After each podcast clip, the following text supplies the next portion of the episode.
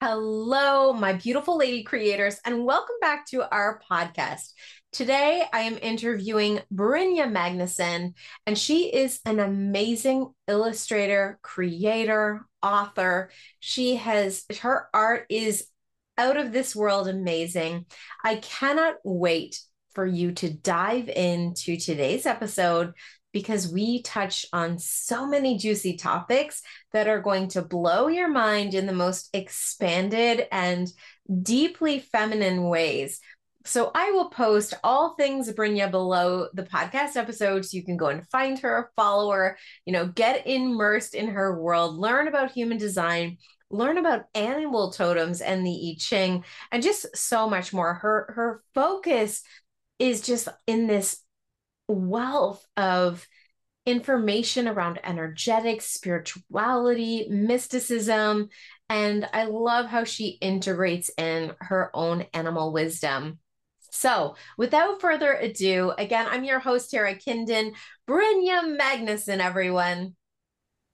Okay, everyone, without further ado, let me introduce you to Brynja.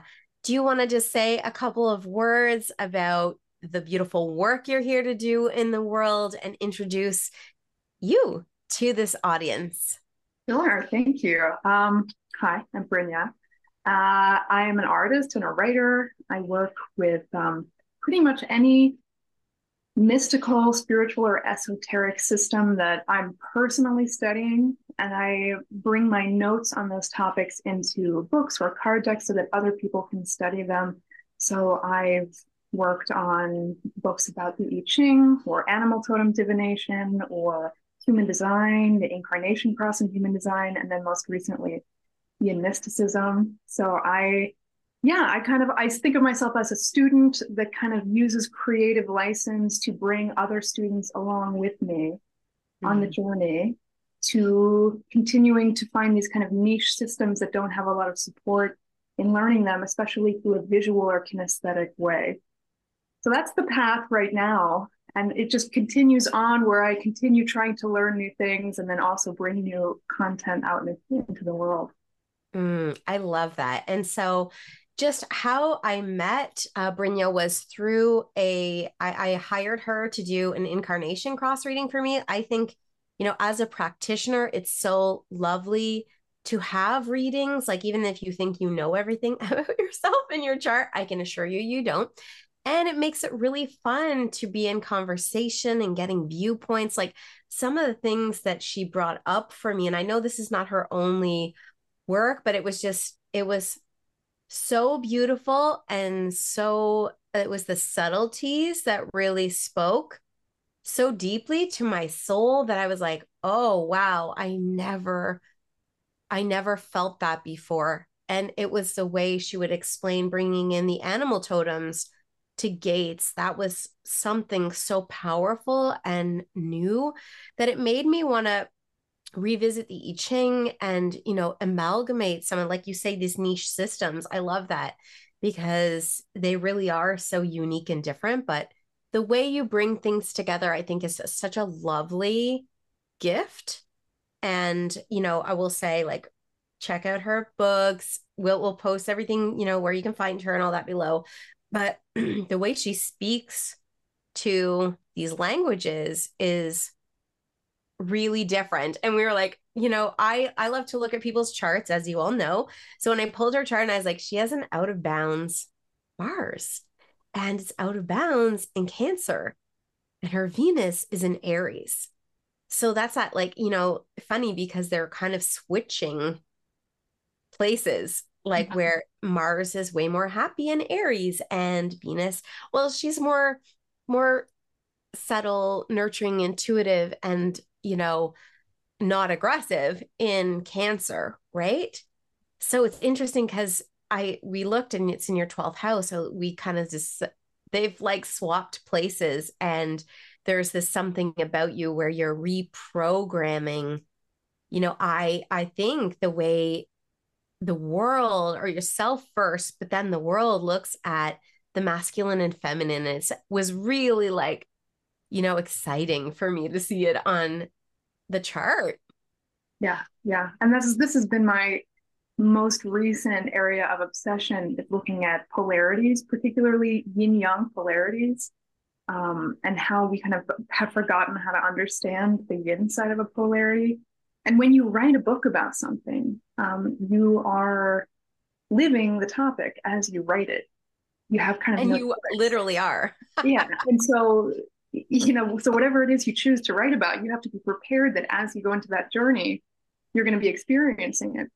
And the last book that I just wrote was about yin. It was all about yin. And that really freaked me out going in.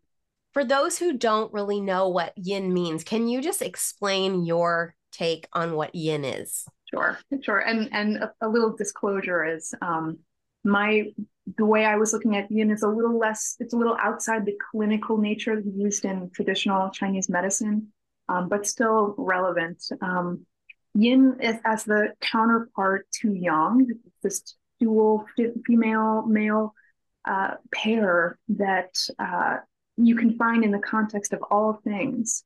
Um, but yin is this kind of very mystical side, unknown and obscured and opposite and counterintuitive side of the pair that has been systematically eradicated from our value systems mm. in every single category you could think of. It's just not valued. And so when we change the perspective and we think of yin, this feminine, unmoving, dark, obscure, confusing, chaotic, uh, really the unknown.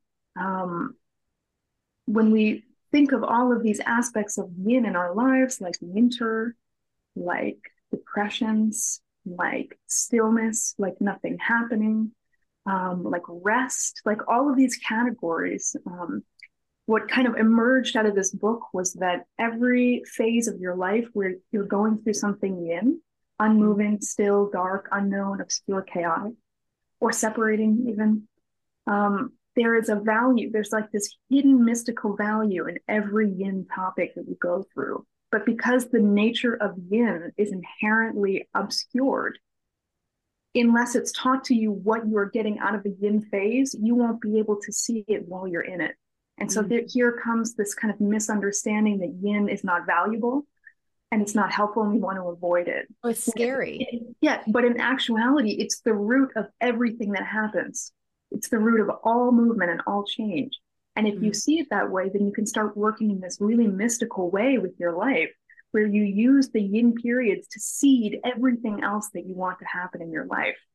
And I think it was uh I think it was Lao Tzu, but you know, these these ancient masters who had said, if you want to be a master, you have to know when to use yin and when to use yang. And if you know when to appropriately use both of those um, you know concepts in the right timing you will know exactly when to um, take the right actions and you can seed whatever you want into your life but how can we use yin well if we consider it bad and something to be avoided and we don't mm-hmm. understand um, right you know what we can get out of it so it's a really obscure topic and when i ventured into the topic of writing about it i was a bit terrified because i knew that the process of writing about it was going to be unknown and it was going to be counterintuitive and it was going to be slow and there might be themes of chaos uh, and separation uh, and grief while i was writing it and all of those themes came up um, mm-hmm. so it was like a huge lesson as i was writing the book and in a way um, actually every book that i've written has been kind of writing to myself because i'm just trying to figure it out as i'm writing it and then yeah. i figure you know by the time i finish writing the book i figured it out for myself and i can publish it and then send it out into the world for anybody else who's looking for similar information. Yes. And like what's so beautiful about this conversation is just that there is like a chaos magic. And this is where ritual comes in because, you know, we are all trying to find our way in the dark many times during our lives. And we want to escape these times because they are very scary because we don't know why. Why is this happening? Why how do i navigate this? And there is no map. This is where you must go it alone because that's you know this deep mysterious velvety dark space where you know, the most beautiful creations come from. You think about when you are, you know, seeding a pregnancy, like how that just figures it out itself. You don't have to do anything once the act is complete. It's like, does it itself. So, yeah, I think this is such a beautiful topic. And obviously, you bring such a wonderful flair to it. And it even just makes me look at your chart to be like, again, that, you know, cancer energy is the great mother, the great mother birthing this beautiful thing. So let's talk about your creative process and how you've found a new way for yourself to create in amongst the seasons and the chaos potentially. Yeah, I was mentioning that before we got on. Um, I yeah, I, have figured out at least in the last four years uh, since I really started doing this creative um, output journey, uh, how to work with the seasons to beget a really abundant creative cycle. Mm. Uh, and it used to be that, uh, you know, I live in New York, uh, a little bit upstate. It used to be that I really dreaded winter. Winter was just kind of like a time of seasonal depression and, uh, you know, just kind of to trudge through it uh, and then slowly, uh, I managed to create this um, relationship with the seasons where uh, almost like a subsistence farmer, where you are doing the same actions that a farmer would in a way to seed the cycle that you want to eventually harvest on a yearly basis, every single year. Um, and this was kind of drawn both from um, the Shiatsu five element cycle and also from a little bit from I Ching wisdom. And the way those systems work is that through the five seasons, where in, in that system there's five seasons, so there's that little extra season between um, mm-hmm. high summer and like a true autumn. So there's a harvest season in between, which is what we're actually in right now. We're in September, so we're in the harvest season now. Mm-hmm. Um, this feels like a fresh season always for me. Yeah, I always think of this as like this is the beginning or end, you know, of the whole year, and it's that is actually it's the hmm? pinnacle. I feel like yeah. it's the pinnacle. Yeah, it is absolutely. Yeah. Um, in in uh, Chinese, um, the word for harvest actually means the word year. I think this is what I've read at least. Uh, that this this is kind of like the end of the year where we kind of see if the five seasons leading up to this point have been appropriately used utilized mm. and then we see did did it did i do a good enough job in my previous seasons that i've created actually like a reproductive cycle where now there is a final output where i can collect on everything that i did for the previous year and if you get to your fall or your autumn or your harvest season right around now and there's nothing filling up your cup from your previous five seasons, that lets you know something might have gone wrong during the previous five seasons or where the action circumventing, right? taken. A potential circumventing where you pulled yourself out of one of those chaotic moments before it was finished. Yeah. Yeah, exactly. A lot of people like to do this. They want to bypass the winter season. Mm. But the winter season sets the scene for everything else that's going to happen in your year. So when you skip the winter season and you don't slow down appropriately, you actually um, pull the abundance out of your year. So this was so this is I'll give you the rundown of my yearly cycle, and this is how I work with outputting yeah. all of my products. And so usually every time I make something, I try and make it a one year process. Um, and so if we start with winter, Winter is the season where you let everything slow down externally. And then all of the party, all of the work, it starts happening inside, either inside your body, inside Sorry, did you say all of the party? Yeah. I like that. Okay, go yeah. on. Because the the it's just the polarity switches. So mm-hmm. instead of having an external summer, your the summer moves kind of in, inside. And so the mm. fires are lit inside the body, oh inside oh the home Yes.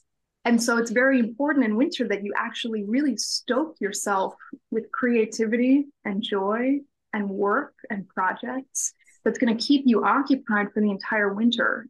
And so there's a lot of action going on. It's just happening internally. And so every single year, I'm praying to God, to whatever creative spirits work with me, please send me some work to do mm-hmm. this winter because I need it to keep me warm.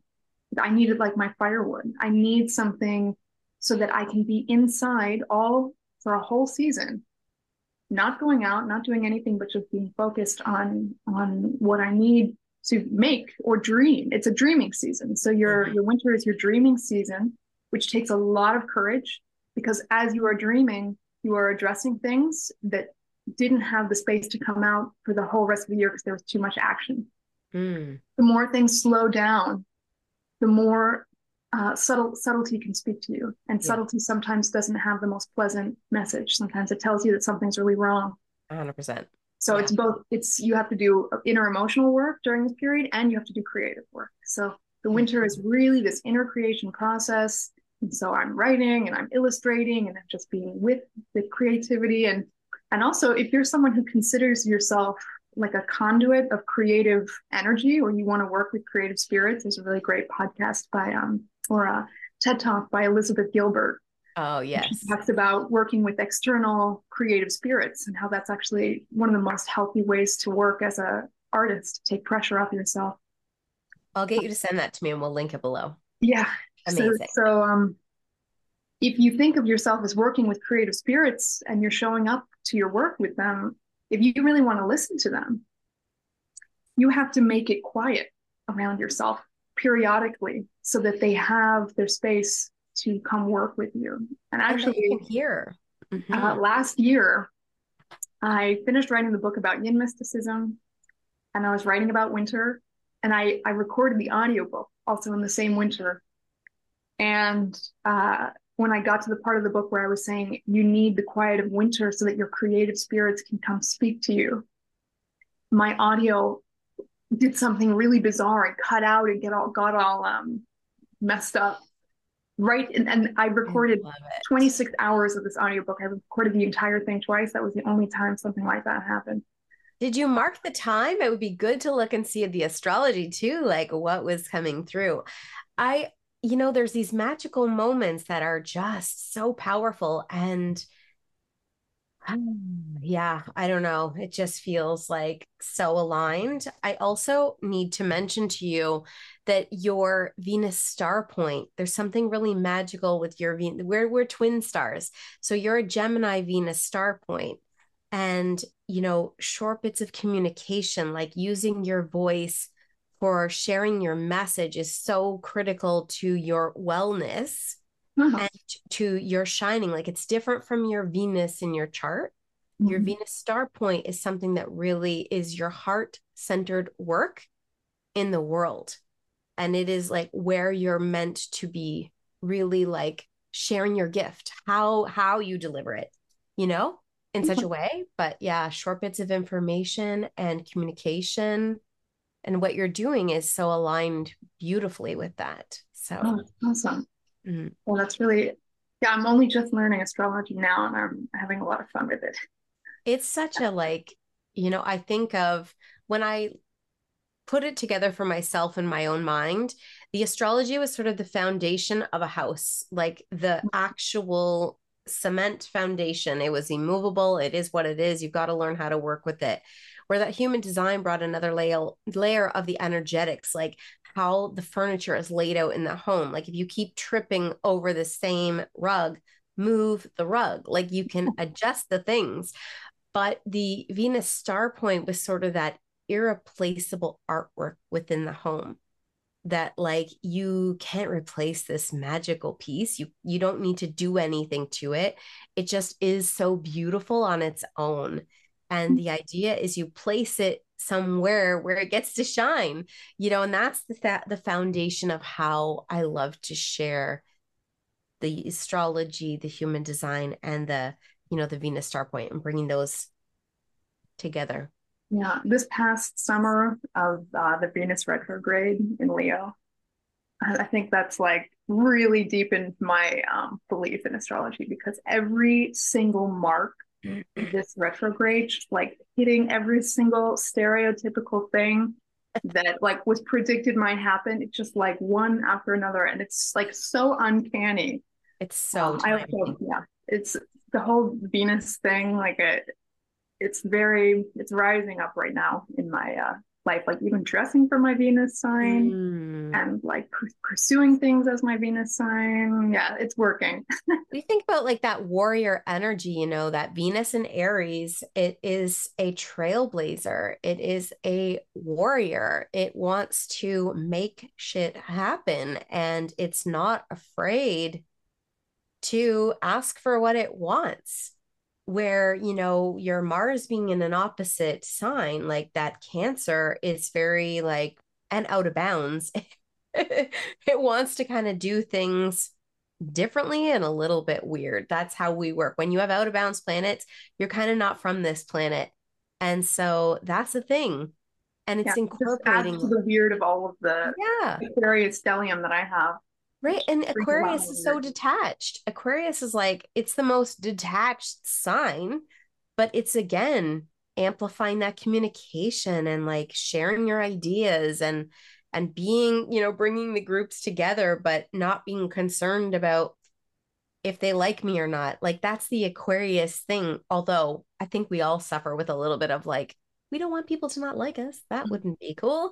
Mm-hmm. But there's this reprogramming around that. Now, getting back to the creative piece, because this is Lady Creators and the idea with this beautiful podcast and bringing wonderful people like you on to the show, it's when you've um, think back to a time where you weren't allowed to be your full creative expressed self was there a moment in your life where you were cut off from your creative flow and process?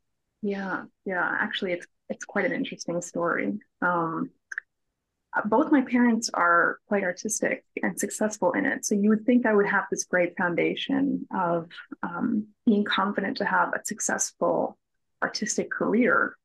My father is a very successful architect. My mother is a very successful illustrator. She worked for Marvel. She was one of the first women working in Marvel illustrating comic books. Amazing. And so, you know, I knew I was going to be an artist right away, like at birth. but um, you know, society still conditions us. And I I did deeply feel like I want to be successful. I want to be a businesswoman. I want to be a scientist. I want to be a spiritualist. I want to be an artist. How can I possibly be all those things and make mm-hmm. um, yes. And my father always told me, you know, you can make a hundred thousand dollars doing anything, anything in the mm-hmm. world, any career, if you decide to get really good at it. And yet I was still really, really afraid that, that I just didn't see that there was any avenue to have a, a, a wildly, outrageously successful career in art. Um, I couldn't imagine it. Uh, and so when I went to college, I tried to kind of take the success route. I tried to go, you know, get educated in careers that might give me um, a more straightforward path into um, being respected, being in a respected career where I could climb some kind of ladder. Uh, and so, for about five years after college, I had ditched the art thing. I really was trying to suppress that. Um, and then, which is this is starts to get into a, a converging, very long story. I, I had this very deeply spiritual experience that said, you know, you you must now abandon the path, whatever you thought you were supposed to be doing before. Now it's time for you to follow a spiritual path. and um, sorry, excuse me. I haven't told this story in a while. I guess it's uh, Oh, I love it. It's hearing. um, so, so I um, I realized that I needed to go apprentice in some kind of shamanic art.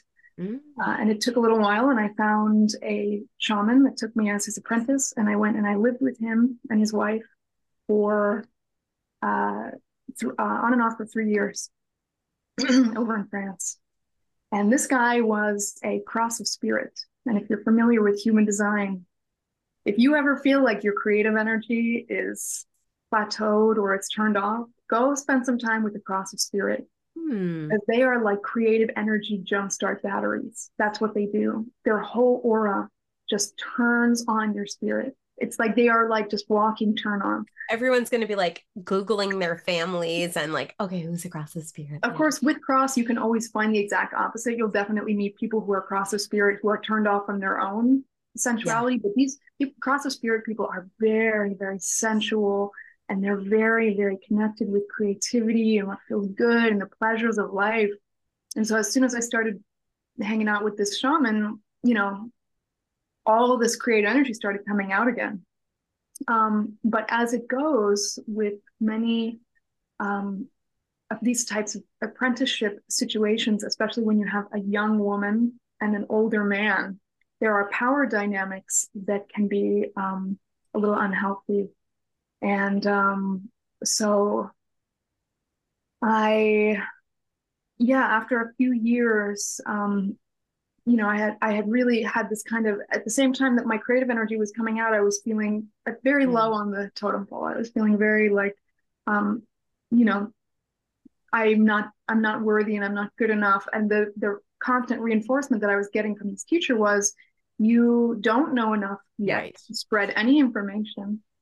Uh, and if you want to write anything or publish anything or go out there with anything that you've been studying independently, you have to get my permission and you have to do it in my way. And you probably won't be able to do this until you're much, much older, anyways. And I really believed him. Of um, course. And, uh, but I had also seen that his like really, really incredibly talented wife, who was also his apprentice, he was telling this to her as well. And she had been apprenticing for like nine years. um, so it started to feel a little bit like um, maybe something was a little bit off and so then I I went to this um, women's initiation down in Mexico, and I went to the moon dance. And uh, when I came back from that, it was like something had just a different a person, like a dam had broken. Yes. Um, and all of a sudden, it was like the apprenticeship just closed, like a door being shut. Yeah. And all of the creative projects that had been waiting to want to come out opened. It was like the same door, like the door oh, that closed those projects slammed shut that apprenticeship and then and then out came this like outpouring of energy and i wrote my first book in about one month i illustrated and wrote the whole thing in one month and it was like the most incredible feeling because i didn't want to do anything but write it was like eat sleep write i didn't even really want to eat either and that feeling is like it's so I, I seek it so okay. it doesn't uh, happen all the time. Where did you feel? Tell me in your physical body. Tell me the sensations that rose up in that experience. Where did you feel that rising? You know, it's almost like you go into a trance state. Yeah. Where there's something like there's a motor running and you're just like it's it's you know i, I want to go into human design terminology a little bit because i'm a generator yeah. but i've always considered myself the laziest generator in the world because i don't have that kind of turn on that much but when it does happen it's like it, it it's you know the word turn on is really the most appropriate word for generators because what happens when you get turned on in your body, even to something non sexual, really, especially for most generators, it's mostly non sexual. Um, you, your body is leading, your mind is being almost dragged behind you, and you don't have a choice in what's coming out through you. And recently, somebody asked me, What is it like to, um, you know, when you get the impulse to make art? And I was kind of saying, It's almost like when suddenly you have to have a big stretch and it just kind of like you don't even think about what your body is doing. And it's like you're transcribing your subconscious. This is where i feel like right now is critical. This is the work. Thinking not thinking but going back to the moment. Every time you've birthed something magical there is a sequence that fires within the system. And that sequence is the key to your success every freaking time. Because there is a sequence of feelings and um, sensations that happen right before you know it culminates. There's something to this. I really believe. I, I, I have to say you know when people say to me like oh you know you you you you keep creating and that's great and I, I think really the secret was that I went through a couple of years where I felt deeply like I was not allowed to create. Like I went through the real op it was like really being compressed down. And that I don't think I would be able to do any of this at all if I didn't have a moment of bursting out of that and like mm-hmm. forgive me for the obscenity, but kind of being like, like don't apologize. like I really had this kind of feeling of like I was allergic to the sensation mm. of anybody telling me you're not allowed to have a voice because that's actually a very, very common sentiment, especially around men. I'm, yeah, not always around men, but that's been my Listen, experience. I'm a manifester girl. That's my life lesson. um, so you know, every time someone would say, like, well, you don't know enough, it was like, mm, oh my God. That like, makes my brain boil. It actually doesn't make my blood boil. It makes my brain boil. Like I'm just I I I tell you the amount of people who have said to me, "You can't do that." Oh, it's too soon. This is a bad idea because, and that I held myself back mm-hmm. to to doing these crazy, wild, ambitious, amazing things. I wish I would have been like, "Fuck you! This is it. I'm going all in." Like, you know, I didn't know I had that kind of power.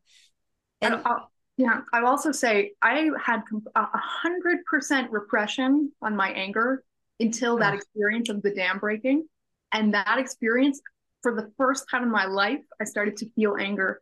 I had really said like, I just don't have anger. Look at me, I'm so great. Okay, no, I have my um Mars in my 12th house. It's just I have repressed. to say, yeah, it's repressed. But people who um, you know, I think there's this guru image of like people are, you know, you should be this way if you're feminine. And this is, you shouldn't get angry and you shouldn't feel this and you shouldn't feel that. You should be like this all the time. I'm like, I don't know what crack dealer is out there selling that, but it is the worst thing ever. Like, there are, you need to feel so much. There's yeah. a feeling that needs to rise, anyways. So it, it just gave me like this rage boner every single time someone would say you're not allowed to do it, where I would like, like this anger would come up in me like how dare you like how dare you even act like i am not allowed to say something and that was like whoa yeah. i couldn't believe the amount of protective energy that just wanted to cut people off like cut them down yeah it stood in front of me saying you know maybe you shouldn't do this. And that i think maybe almost above all else gave me the ability to just move forward fluidly. Because the thing that holds people back more than any other thing in creating is the need to be perfect or oh, accommodate what they think other people are going to think about their work. Yes. And that, you know, I've, I've worked with a lot of other people, especially women who want to create their website, who want to create whatever it is they're putting out there. And it's just like, it, we can't put it out until it's perfect. Mm. Um, and I really, I wish I could give this mentality of like, really just like flip off everybody thinks it needs to be it'll perfect. never be perfect and you'll change it six ways from sunday so you know version one is better than version none and the other way i think about my creative projects is that they were children that came through me they are my children 100%. i often tell people i have four yes. children i have four kids and i'm a stay-at-home mom i take care of them in a in a way where i'm doing all the work and i'm doing it slowly or and organically in a way that allows my work to thrive. Um, but also, if you think of it that way, if you are the mother to your work, then you you have to hold, you have to be a good mother. Yeah. Not only do you have to support and encourage your work, you have to allow it the space to be imperfect for a long time. If you have a, a small child or a teenager, like your your parenting books are going to tell you, your child's going to be weird for a while, and they're going to misbehave and they're going to make you weird for a while. Mm-hmm. And like you got to love them anyways. And so when I look at my website, I have recreated my website so many times. You know how many errors I have left up on my website for years. And it's okay because I think of my website like a teenager who's going through a phase all the time.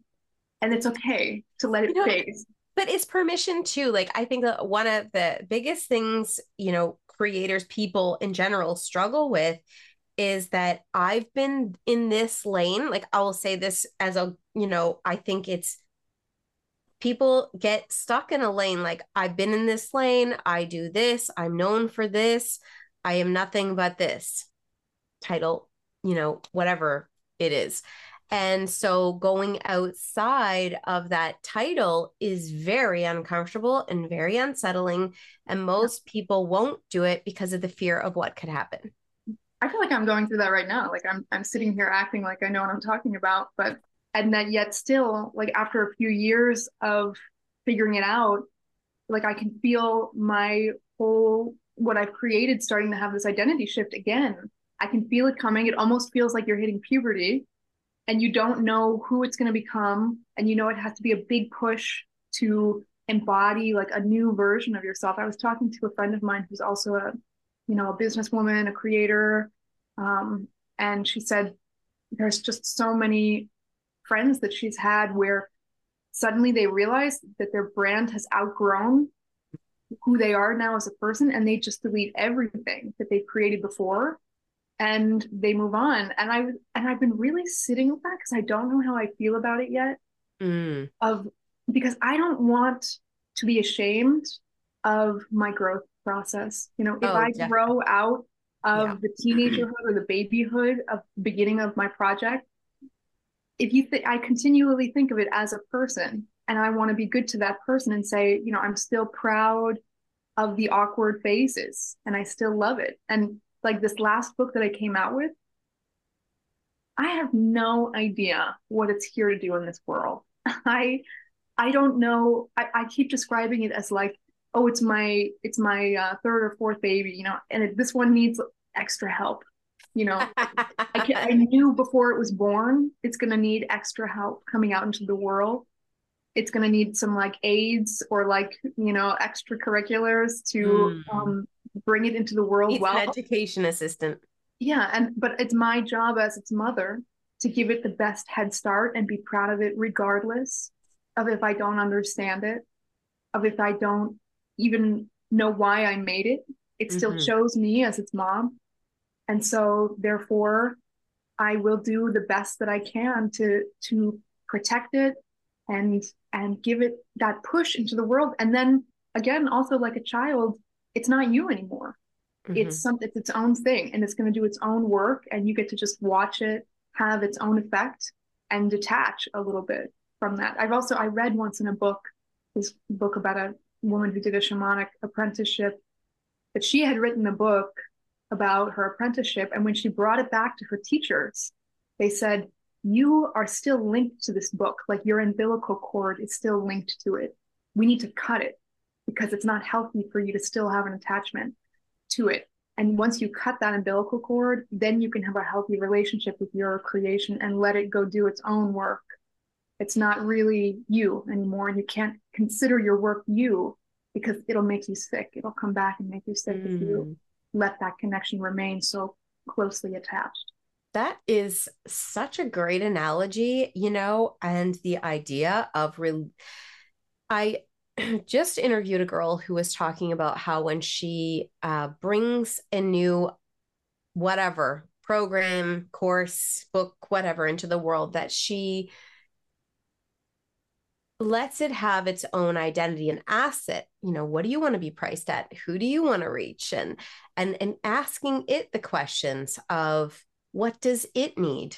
And I'm just here to serve the needs of it you know but i think with this the little caveat i think of is that you know if i'm thinking of it like a child that you also need to have healthy boundaries with it. You can't just go and give it whatever like if you just give it all this sugar you know then of course it's going to turn into a little maniac. Like this is where healthy boundaries and and really setting parameters around like okay well what is too much to give wow, of yourself i've never thought about that you know? It, it makes me so much and i have never thought about that. It's the first thing i think about. I'm like listen don't od your kid on sugar. It's a really bad idea. I don't care who you are. I'm gonna have to think about that. You know because i have immersed myself so deeply in birthing projects. So for example like when i wrote uh, i lived in a van and traveled across the country for 30 days and wrote this book and had these beautiful images of the women. I, I interviewed, you know, 20 women across the country about their stories of courage and you know fierce living and all this stuff. And it was such a beautiful experience. It really helped me recircuit uh my or rewire my own feminine energy. And while i was on that journey something transformed for me right? Because like i was a 40 year old woman and who had been doing nothing different in my relationship and then all of a sudden by the end of that trip by you know months after that trip had ended and the book was going to be it, everything i needed to do was complete i got pregnant. Oh wow. So it's like you know and so then i finished up the book portion of all the things i needed to do and was ready to release it in the february but like i was 6 months pregnant or whatever and you know it was like my mind everything shifted. So if i was to give everything to that book that it actually needed from me at that time i wouldn't have been able to grow this next iteration. Do you know what i mean? Wow. So, yeah. mm-hmm. wow that's amazing. Mm-hmm. wow. I'm going to think about that too. Mm-hmm. it's interesting because you know there are things that happen and like you say the subtle details. Are we listening to the the things because I had bought this ring while I was on that journey. I just found this moonstone ring in this beautiful place on a seaside town in BC somewhere. And I just like adored it. Well, when that was in the April, May. And so in the October, my husband and I took a trip in the van, and that's like I had lost the stone. So the stone that I found when I reprogrammed my feminine energy, the moonstone, moon's stone, feminine expression, lost it. It fell out of the ring. Okay. In the October when we returned from that trip. And then a couple of weeks later, when I started feeling sick, I was like, what's happening? Like, this is weird found out I was pregnant. No joke. Went in the van, found the stone. I was like, we oh. job done. Mm-hmm. I wrote a oh. story, a little story about it because it was so crazy to me at the time. I was like, and this is how easy it can be. like, we just... I, I, do think of this sometimes as like, I, I don't want to use the word manifestation, but mm. if you want something to come into your life and you want to live it, write about it create something, make art, you know, make art of it. Because nothing for me at least, like if I if I really want to be experiencing something, I make the art, I put it out there. But it's, not the art. Here's the thing, I, it's the feeling. And this is where I'm like go back to the feeling like that rises up within you, that bubbling that, you know, I call it the titillation, but it's like whatever it is, it is kind of this sexual chemistry, but it doesn't need to be sexual. Do you know what I mean? Like it's this feeling that you get, almost the Kundalini rising within you, this bubbling serpent energy, like that shows up in the physical somewhere, but it's birthing the creation and it's almost um calibrating your heart and your frequency. Do you know what I mean? It's like this spiraling up energy that's very quick. As soon as you can put yourself into the feeling vibes, the creation process is that much more fun, that much more exciting. And then everything starts to just be like, boom, you just become this super magnet. And you know, as a generator, when your light is on, that lighthouse energy, it just yeah, and that's what I do every year around this time of year is I start praying mm. for that magnet to turn on. Ugh, harvest prayer. I love this idea. Oh my God, this has been so good. Okay, what else do I want to ask you? Because there's so many things. Or not so much, what do I want to ask you? From the wave of this conversation, what else do you feel like your heart needs you to share? The creative, the conversation around creativity, um, such a juicy one, you know, that I feel like I can talk about all day because it's it's a challenging journey, and I it's one that I've tried to get away from repeatedly. Um, Me too. I hear you. yeah, I've tried to run away from a creative career over and over again.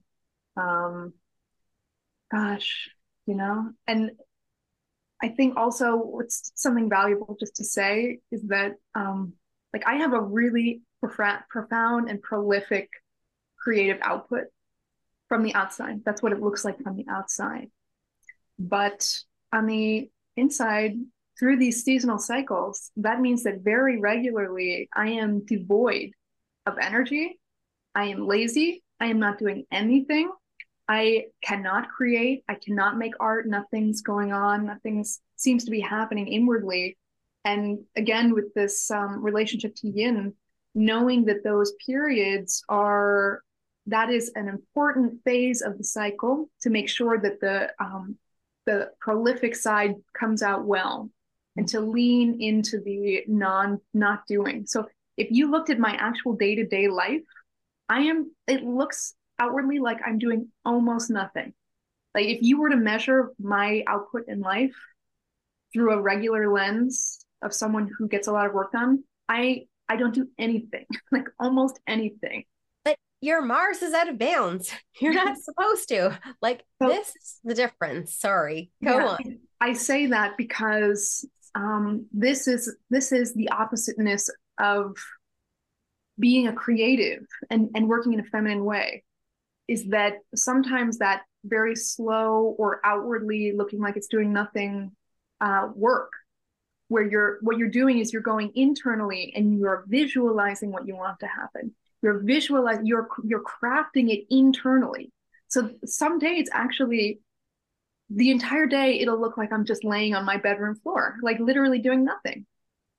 And at the end of that day i'll feel like that was been my most productive day and i will go to bed like feeling happy because i and, and exhausted and ready to sleep because i have spent the whole day inwardly aligning myself getting ready for the plane to take off because the plane can't take off until I've kind of crafted and created within myself what wants to come next.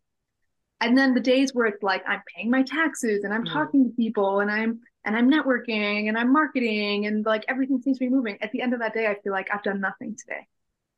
I outwardly will be judged as being a productive human being, and I actually feel like I've not made any progress.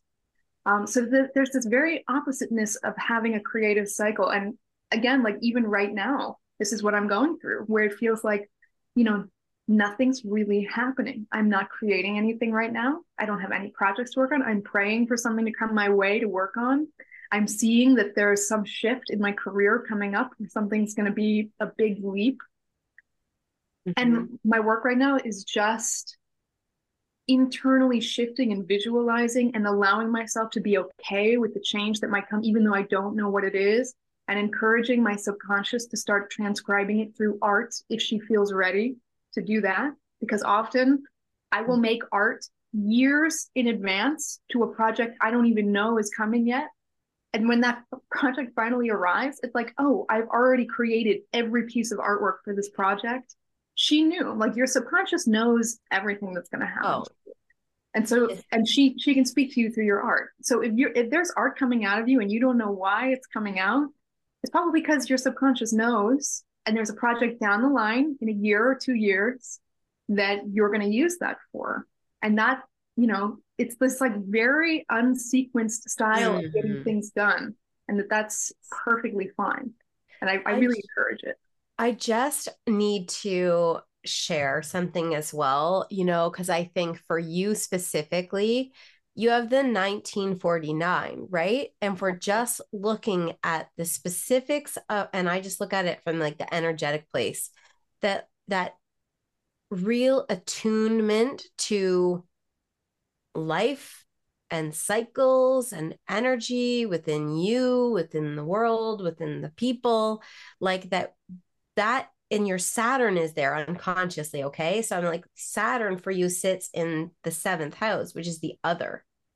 So regardless, like it's it's very important to be tuned in and quiet. Like you don't make a big racket when you're trying to tune in. It's more like subtle. And this is that discipline.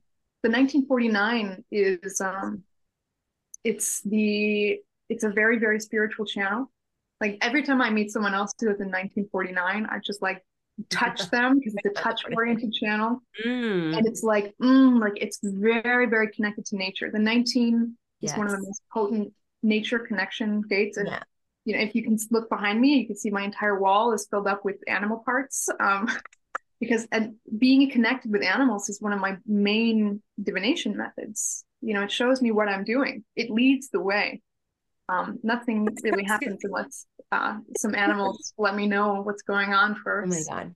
And that was what I read my first book about. And I was just thinking though how important like that piece for you is like I've been 19 as well and I wonder you know is it is it really tuned into the creative uh, elements but I do believe like you need to go in like your discipline your authority the structure and not authority authority as human design goes but Saturn goes that big boss in the sky that says you must discipline yourself by tuning in in order to catalyze a massive change.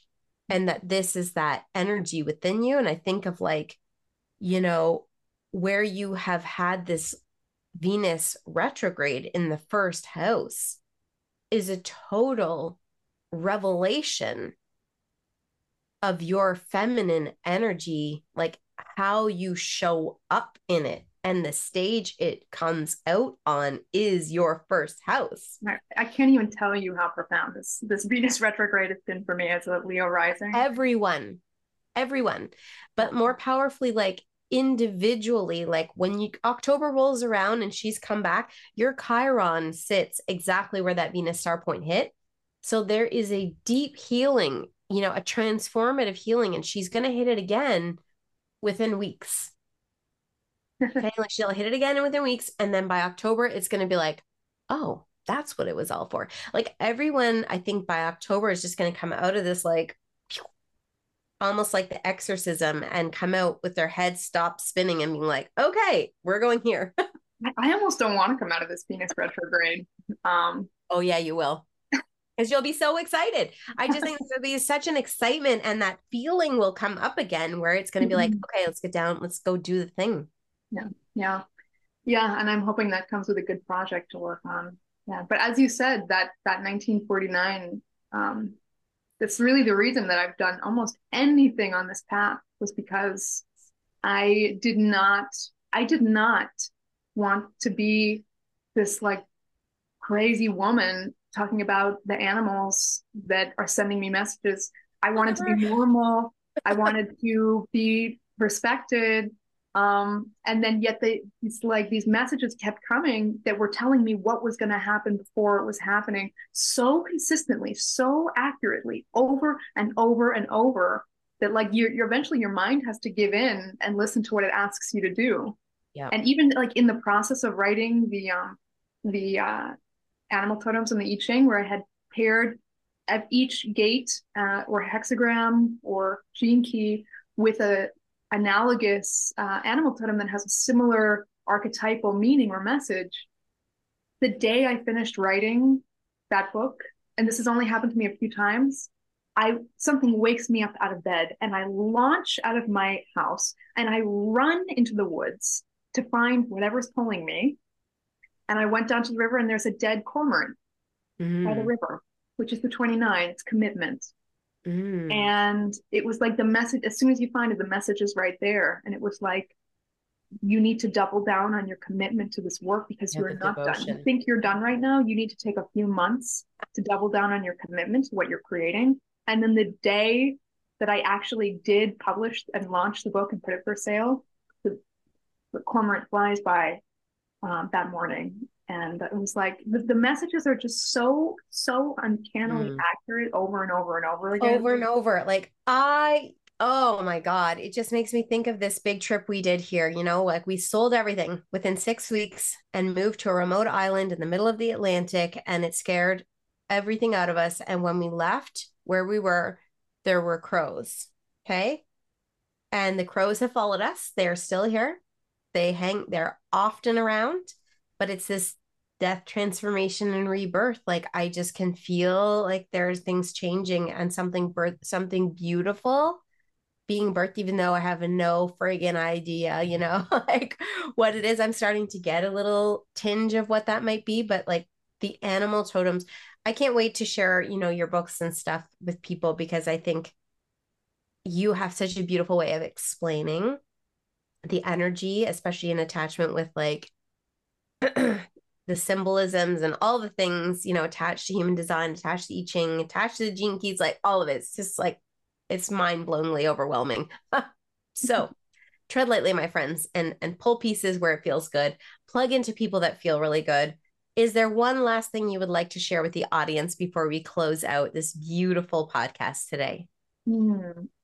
Just that it's whatever wants to come out in your creative energy is perfectly okay, even when there's no energy, and that that's just as much okay. That's probably actually the most important part, and that it's really fine when that happens. I think that that's it's a good takeaway even for me to remember that um, that that will repeatedly happen if you're a creative type, and uh, um, you know your creative energy is feminine you know, it's a galvanized combination of feminine and masculine, but it's very feminine. And the more you let the feminine do whatever the hell it wants, the better time you're going to have. And if it doesn't want to be doing anything, let it do it. If it wants to be forcing you out of the closet of whatever thing that you're into or want to be expressing, let it force you out of that closet. Because it is every time you create something, it's like coming out of the closet. You know? Literally. Yeah, it's terrifying. Um, and the more you let it the more you're going to have an amazing time in your life. Permission granted to just, you know, be you, be weird. It's like the greatest gift, you know, everyone else is taken, so you might as well be yourself. Yeah. And they say that uh, the more you, the less you try to fit in, is the actual antidote to loneliness. Mm. Loneliness is not disconnection from other people, it's disconnection from yourself, which is most deeply propagated from trying to fit in. So the less you try to fit in, the, the more you will combat any form of loneliness within yourself. Oh, that is that. so powerful. Yeah. yeah. I love that. So oh. There's one other thing that um, I think is a really important aspect in being a businesswoman, really a business anyone, but I, I really see this mentality in women is that so often when someone starts a business, they want it to start going 100 miles an hour immediately. You know, we need to have a million dollars funding.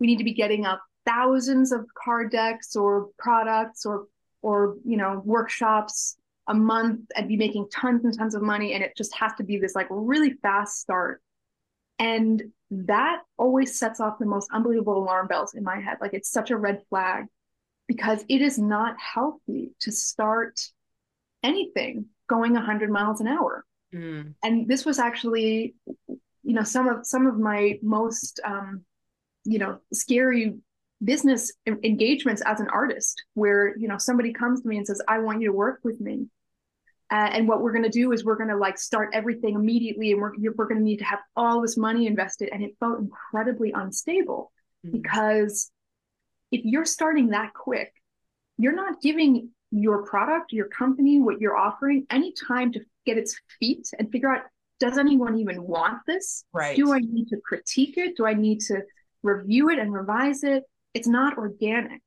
And if you're starting something inorganically you're giving it a bad start you know? And again it comes back to being a mother to your work is you want to let it be very calm in the beginning. Start with just a little bit. Move slowly. Don't make tons of money immediately. Don't have tons of product immediately. Just but if start. it happens enjoy yeah, it. It can happen. And i think some people are really expert at making that happen but there is this mentality of you know if you want to start something it has to be all or nothing. Yeah. And this is so this is what i did. I you know started with one product.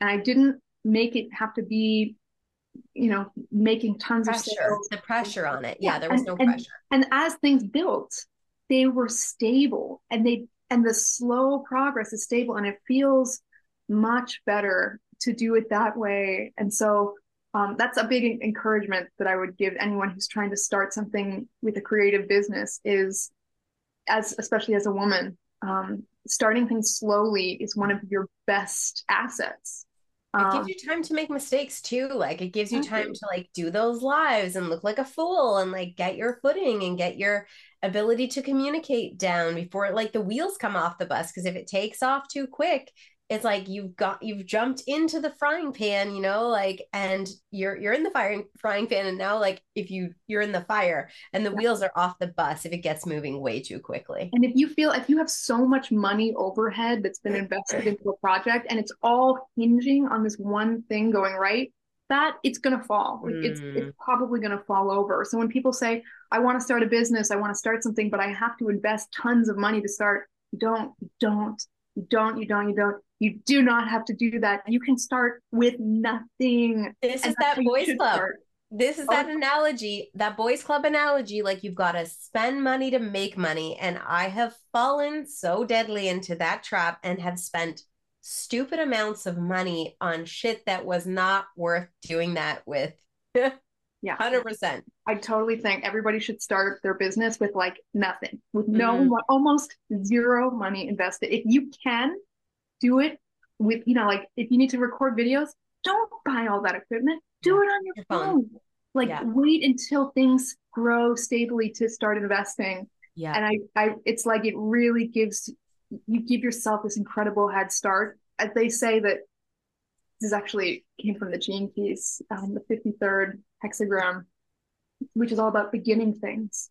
Mm. And as you begin, you need to make sure your arrow is straight and it's pointed exactly right. And you need to look at all the equations of where you're pointing this arrow, this goal. And if it's crooked and you give yourself a bad start, you won't get to the finish line. And so when you're starting something, you don't, you're the straight arrow is not having all the equipment. The straight arrow is what you bring through the quality of what you're creating. So you really don't need anything fancy. And knowing where you're going. That's a big one. It's like making a decision and a choice. This is where I'm, you know, because it's easy to get off track and target when you don't have that focus. Yeah. And you have it all. Like it's the essence of what you're bringing to the table doesn't require money. No. It, it'll help later on, maybe, maybe, maybe it's not. Your vibe, your vibe, um, man. It's so yeah, that's that's a big piece of advice. It's just ah. let it be a slow start with low capital input into it and high quality energy and creativity. Uh, okay. So did you love her as much as I did? I know you did. I know there was so many points that just kind of took your mind to another planet. And that is what happens in the energy of these beautiful creator conversations. So to close out today, I just wanted to share something really exciting and special that I've been working on behind the scenes and that is now finally ready. So unbounded success is about you really going into yourself and reconnecting to the part of you that's been so successful somewhere in the past where you've been proud of yourself and you kind of gave yourself a pat on the back. There was a feeling that immersed in that moment and kind of infectiously fills the body. So, Unbounded Success takes you deep. It's a mini course that I put together easy peasy. There's a beautiful meditation. There's some wonderful journal prompts. There's just ways to anchor this unique feeling that is your success frequency in you so that it's come to the forefront and now you have a new understanding, a new awareness of what success feels like for you and your body. This is I can't even. It is such a magical experience. And I've been working with this subtly with clients, and now I'm ready to bring it to the world. So, below are all the details for you to grab this mini course for free. That's right.